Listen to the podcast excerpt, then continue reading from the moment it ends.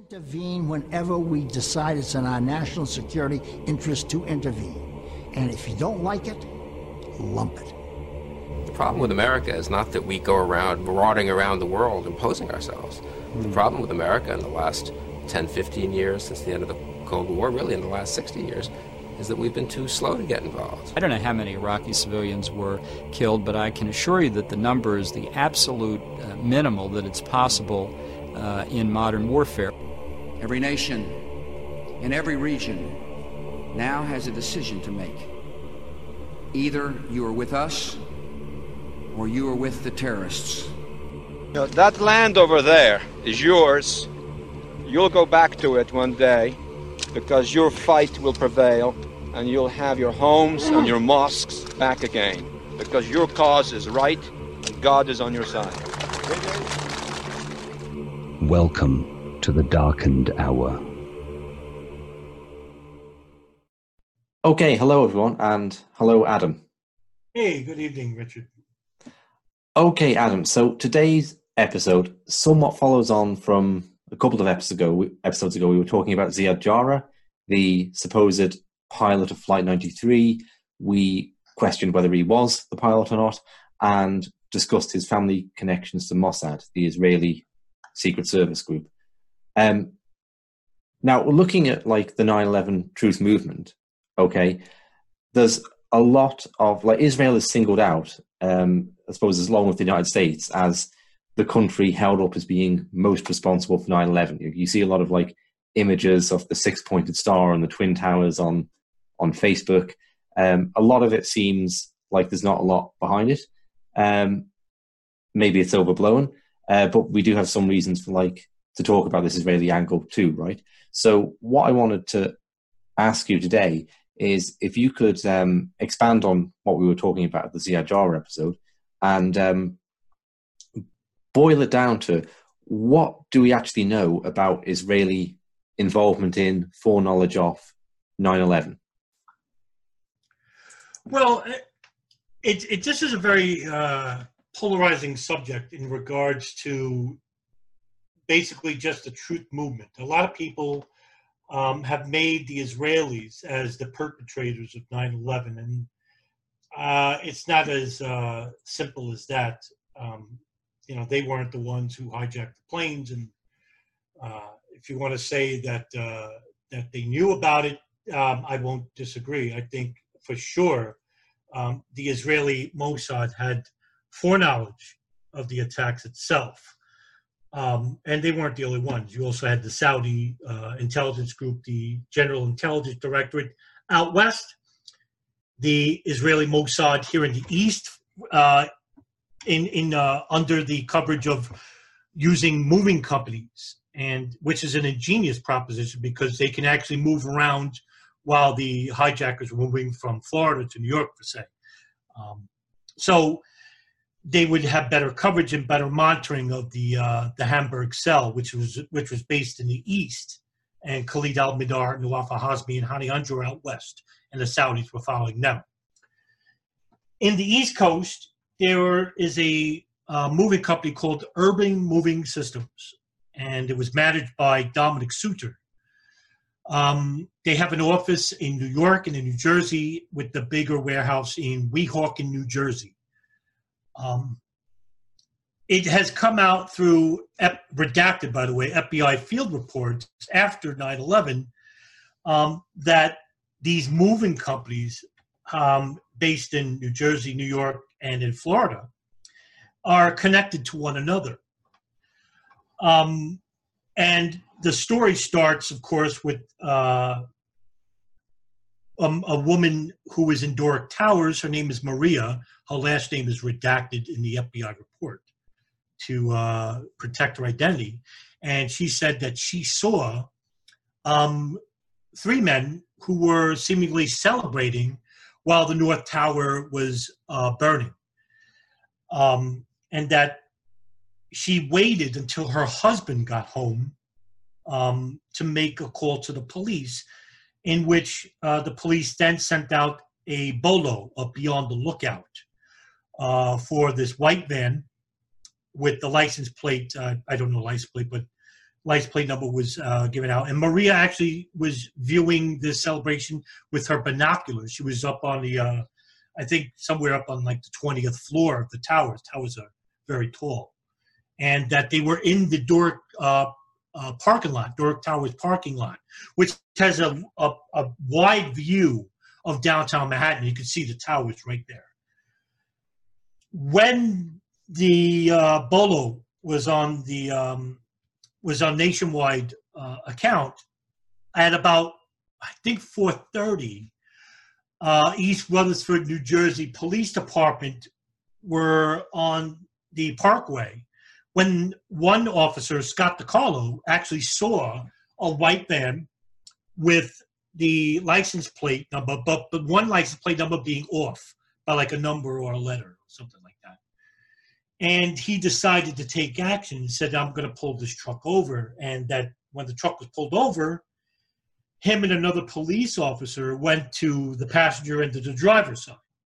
And Scott DiCarlo went to the driver's side and the driver was uh, Sivan Kurzberg, who is a um, an employee of Urban Moving Systems.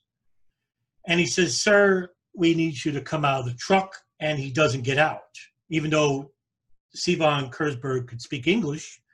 Um, he doesn't follow the command of Scott DiCarlo. And Scott DiCarlo actually is nervous at this point. He doesn't know if you know this is part of the 9/11 attacks. He then decides to open up the door and drag Sivan Kurzberg out. His partner on the other side manages to pull his gun and tells all the others to come out of the truck, and they do, and they all sit on the side. Meanwhile, the cars who are um, on the parkway see this and they start yelling and screaming, and more cops are coming to um, to moderate uh, the uh, the the scene before it breaks out into chaos. So he then, as he's pulling Sivan Kurzberg out of the truck, Sivan Kurzberg then says something very peculiar, which has no relevancy to why he's um, being pulled out of the truck. He says, um, We are not your problem. The Palestinians are your problem. Your problem are our problems. Now, when you take that statement to effect, it really has no relevancy to the scene at the time. Uh, why would Scott DiCarlo uh, care about you know Palestinians in in the uh, the attacks of 9/11. Nobody knows what happened. Um, so the statement didn't make sense, but it made an impression on Scott DiCarlo enough that he remembered that exchange. So he notices that the Urban Moving Systems truck um, had five occupants in it at this time. Uh, the five occupants were Sivan Kurzberg, his brother Paul Kurzberg, um, Yaron Schmel, uh, Oded Elner, and um, Mamari, uh, Omar Mamari. Those were the five occupants. Um, when they brought them back to uh, East Rutherford uh, headquarters, police department, um, Scott DiCarlo wrote a three-page report, which is not redacted at all. You could view it on archive.org.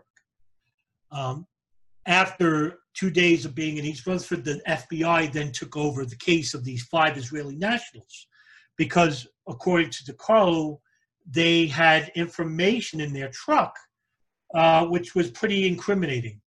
Um, one of the things that they found in the truck was a map, and the map had the World Trade Center, Doric Towers, George Washington Bridge, and other areas highlighted on the map.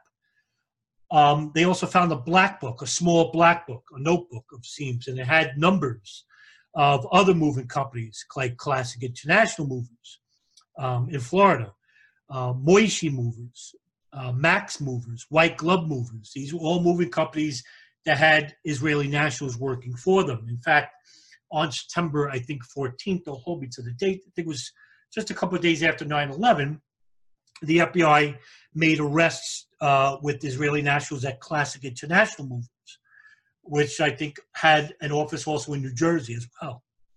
So the FBI then took over the case, and over the course of the next month, they tried to get uh, the Kurzberg brothers and others to take lie detector tests, and they all refused. um, when I, I believe it was Paul Kurzberg who took the lie detector test, he failed miserable, terrible. Um, so that was enough to hold them because they weren't telling them everything until they interviewed Omar Mamari, who was the youngest of the five. Um, and he was the last person that they picked up on the day before they were to drive. I think when they were taking the, the East Rutherford Turnpike, they were going back to headquarters in Weehawken. Um, but they also found passports uh, to other countries as well that they were supposed to, uh, I guess, flee from. I don't want to incriminate them like that, but what what else would they be? And these were tickets to South America um, and Europe. In fact, on uh, in one of the um, in a sock of uh, Sivan Kurzberg, they found uh, I think it was five thousand dollars cash or four thousand dollars cash. That's a lot of money in a sock. Why wouldn't it be in his pocket? Um, so a lot of incriminating, suspicious things that kept uh, the Israelis themselves to be held for the next 61 days until pressure from two unnamed uh, senators in New York with um, uh, the lawyer uh, Dershowitz, Alan Dershowitz, acting as mediator uh, for the release of the Israeli nationals themselves, all to the um, the the, uh, the the FBI who wanted to hold them there for longer because when you look at the FBI reports itself, which also could be found on archive.org, the report itself is heavily redacted. And one important page as to the agent who wrote the report, who is unnamed, um, is asked the question. He asks, "What was the reason for the the continued uh, imprisonment, well, the holding of these Israeli nationals?" Um, and did they have any type of uh, information that they were withholding? And what was the opinion of the agent himself? And he, the page is a page and a half long, and it's all redacted. So if these Israeli nationals didn't have anything uh, incriminating to them, um, they would have been released a long time ago. And plus, uh, a simple no would have been the answer to the question regarding um, if they had any relevant information to the 9 11 attacks, as asked in the report. Okay, Adam, but the other thing that occurs to me is there ever been a reason given for why the redactions, right? Because if they're just like three young guys um, enjoying life in a foreign country, making some money working for a movers company, and they they just happened to be in that area. and they saw a plane hit a building, so they went up to a high building to take photos, and that's that. Then what's the need for the redaction? Has any explanation been given ever for why these reports? Because that, that seems incongruent. Like if they're nobodies, what are they saying that needs to be redacted? Sure. Uh, well, a lot.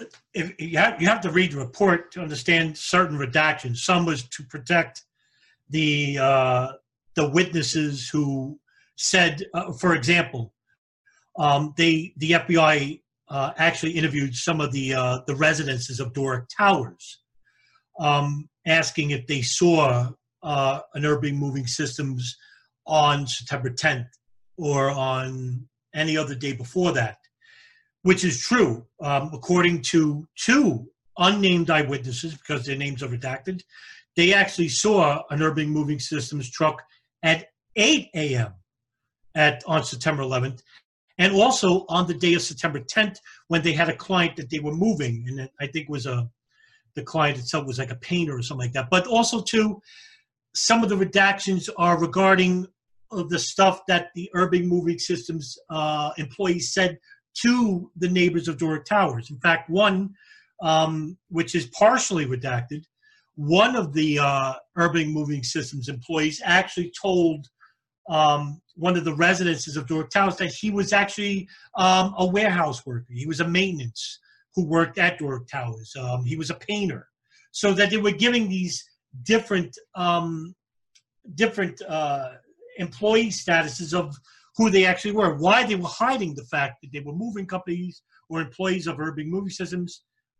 You know, one can only speculate as to why. Um, so I don't know why. Uh, the other reasons why there was uh, uh, certain redactions in that report was also to hide um, information gathered about the other moving companies. Um, as to why this happened, I don't know. Uh, maybe the um, the broader spectrum was that the Israeli um, Mossad operation was a, a, lot more extensive, as reported by later on by Carl Cameron of Channel 5, who did an expose in 2002. Um, another reason was maybe uh, they wanted to hide the identities of these people in these other moving companies and the identities of other Mossad operatives, which later became more public in the Shea Memorandum, written by Gerald Shea, who is a lawyer um, based in, I think, Illinois, who wrote a huge memorandum, which he tried to give to uh, the 9 11 Commission and the Joint House Inquiry, in which they both got the memorandum but didn't elaborate further on it. Incidentally enough, um, the urban moving systems uh, story uh, wasn't expanded upon by either the 9 11 Commission or the Joint House Inquiry. With the Joint House, I can understand because they were actually just investigating the CIA, the NSA, and the, uh, the FBI, whereas the 9 11 Commission expanded a little bit further. Mm-hmm. So, those are the reasons as to why some of those redactions were necessary and, in, on the other spectrum, unnecessary. Maybe they were hiding the fact that this Mossad operation uh, that was taking place on the East Coast was much more expansive, and they were hiding the identities of these people and what they were doing. Okay, so and you mentioned you think there's um, a connection that the the moving companies had been actually moving the hijackers. No, I, I they were monitoring them. For example, uh, when Marwan al Shehhi, Muhammad Atta, Abdul Aziz Al Amari were living in an apartment in a condo in Hollywood, Florida, uh, just one block down. Uh, it was reported uh, by Gerald Shea um, and other sources as well that there was a Mossad uh, uh, agency, probably from Classic International Movers, that were living in an apartment just one block away, monitoring these people. So they were keeping close watch, even as far back as the year 2000, because um, that's when they first started coming into the United States, some of these people. Um, so when they were moving around from New Jersey to Florida and to New York, um, these movie companies then can take over from these move, different movie companies in monitoring these people. Now, according to one questionable source, which is Wayne Madsen, um, who I would find to be uh, on the fence in terms of credibility, so take what you will. According to Wayne Madsen, he thinks that the uh, the Israeli Mossad operatives in New Jersey were actually seen with um, Muhammad Atta Abdul Aziz Al Amari in New Jersey at a video store. Um, but his sources only go back to his website. So take what you will from there. So with a very grain of salt. I don't like using questionable sources, but Wayne Matz sometimes has decent information, which is very factual. Sure. So sure. be careful with that. Um, but as for moving them around, no, there's no actual evidence of that. Um, there is evidence of classic international movers moving um, the family in Sarasota, Florida, who then escaped uh, to Saudi Arabia. That um, um, co-chair of the Joint House Inquiry, Bob Graham, um, talks about to uh, a website called Florida Bulldog, which is a very good website, not very known, but very good website because they detail the Saudi link to the 9/11 attacks. Um, and Daniel Hopsicker, who is an independent journalist, um, actually refers to them as a reputable site as well. Um, so for anybody listening, go to floridabulldog.com. It's actually a very good source for obscure 9/11 information that you won't hear at the legacy media. So, with regard to the moving company in Florida that's one block away, and there was investigative work done, just just talk me through the chain there. That this um, sorry, say, say his name again. It's a, a lawyer or investigative journalist that. Uh, it was uh, an investigative journalist, um, Wayne Madsen. No, no, sorry, not Madsen. The um, the the you mentioned someone doing an investigation oh, of. Oh, uh, G- Gerald Shea. Yeah. yeah. So he located um, a particular moving company, and then he found out where the employees were living, and then he related that to where the because we know where the hijackers were, okay, but he related the staff of this moving company, who were Israeli nationals, were one block away. Right.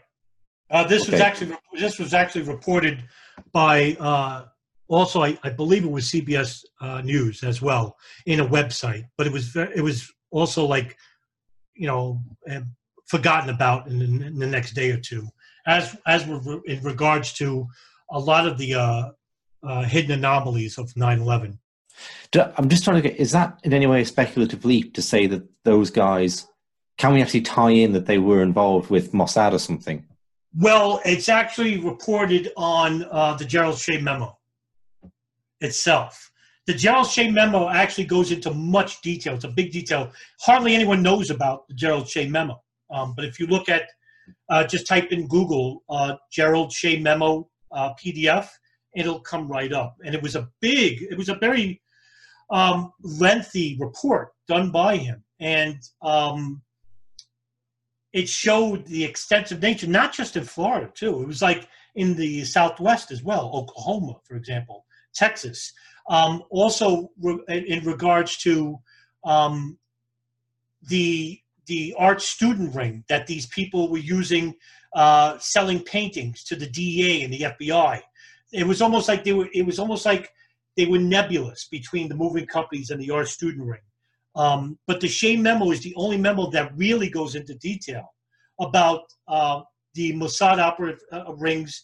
There were three, by the way. There were three rings. One was the ecstasy ring, which came out a little bit earlier and later, between 1996 mm-hmm. to 2002. The art student ring, which was the biggest Mossad operative ring. Um, it was about approximately 250 people involved with that. And they were infiltrating, well, they were selling cheap art to the homes. They went to the homes of uh, drug enforcement agents, um, the FBI, uh, even State Department officials. And of course, you had the movie companies, which were monitoring the hijackers between Florida, New Jersey, and New York. So you had three rings. Now, whether they were all similar, simultaneously involved with the monitoring of the 9/11 hijackers or the Hamburg cell, um, it'd be a pretty much of a stretch to to address uh, the drug ring with the movie companies, but with the art student ring, I don't think they worked together or with each other. That's my opinion. I don't. I think there were separate rings, but they actually uh, collected information separately. And but but that information was used jointly. If you can understand what I'm trying to get at, maybe. Okay, now, how do you think this ties in with the American? Well, two things: the American security establishment.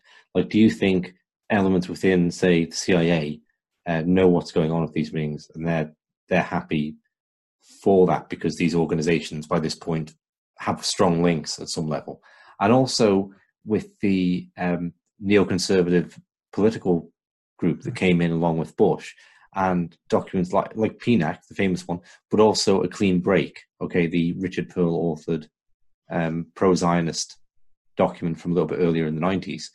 Um, how, do you think there's there's any link there, um, agenda wise, as to what's with the allowing these Israeli groups to operate and covering up when they do operate within the United States, then, and with maybe wanting certain outcomes with regard to 9/11 to be able to do things like go to war in Iraq and, and so on. I think with the CIA, let's start there first. I think with the CIA that they may have known certain agents anyway. I don't think many actually knew um, about the transfer of monitoring the Hamburg cell, for example, because the CIA is not allowed to legally operate inside the United States. Um, that they may have allowed the Mossad itself to start monitoring uh, the the Hamburg cell as early as 2000 when Atta and um, Ziad Jarrah and Marwan al Shehhi uh, relocated to uh, Florida, for example.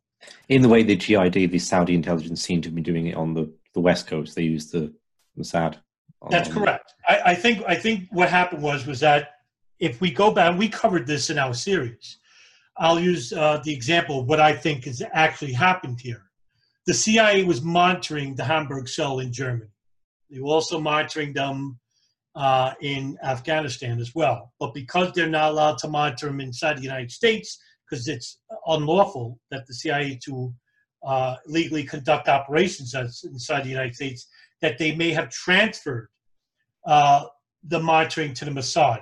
For example, when Khalid Sheikh Mohammed and the Wafa Hazmi left that important meeting in Malaysia, according to Richard Blee, Richard Blee says that when Khalid al Mihdhar and Nawaf Hazmi left for the United States after they leave the meeting in Malaysia, they went to, to um, Saudi Arabia, then they left for the United States.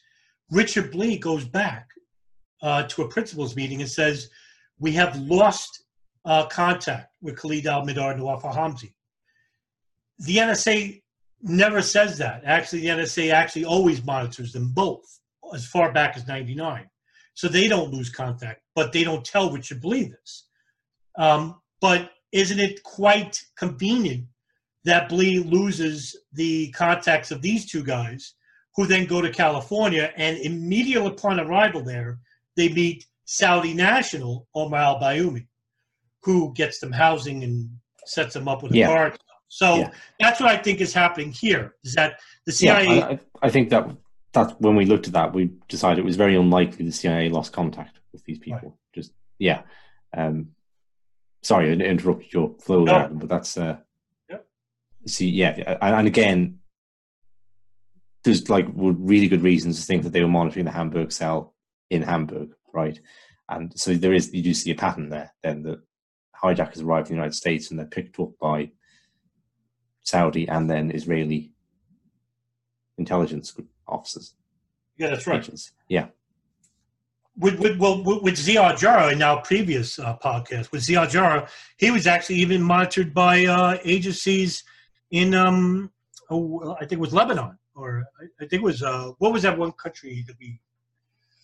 Oh, I forgot off the top of my head.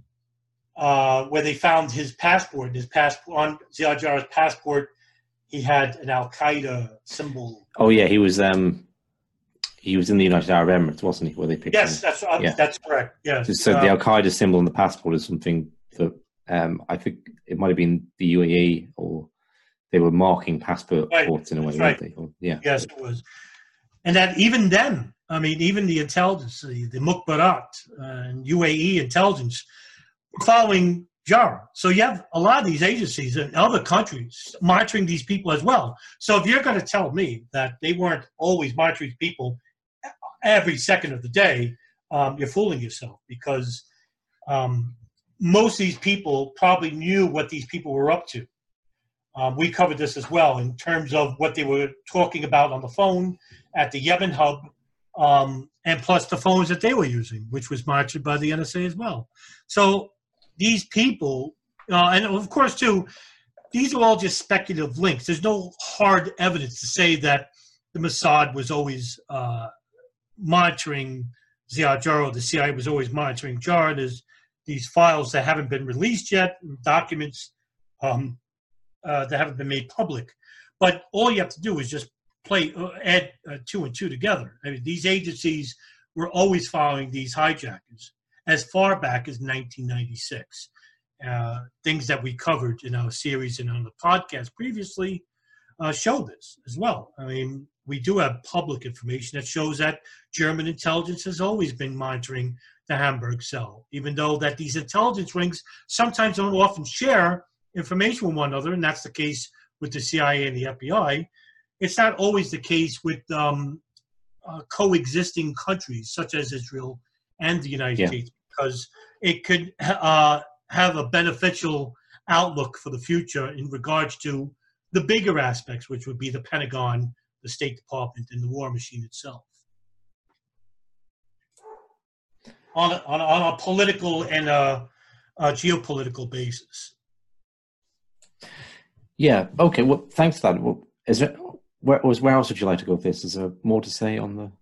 Well, I mean, in regard look in regards to, I, I, I think this is a big problem in regards to the 9/11 truth community uh, with certain popular names, which I won't get into, um, that they just want to blame Israel for the 9/11 attacks, and I think this is a huge mistake. A lot of these people are saying that, for example, most people who don't believe in planes or they don't believe in hijackers, that the problem stems back to their point that they believe that Israel's or the CIA or the Saudis are involved. When when you dismiss the notion of hijackers and planes, you eliminate the complicity slash foreknowledge of those same agencies.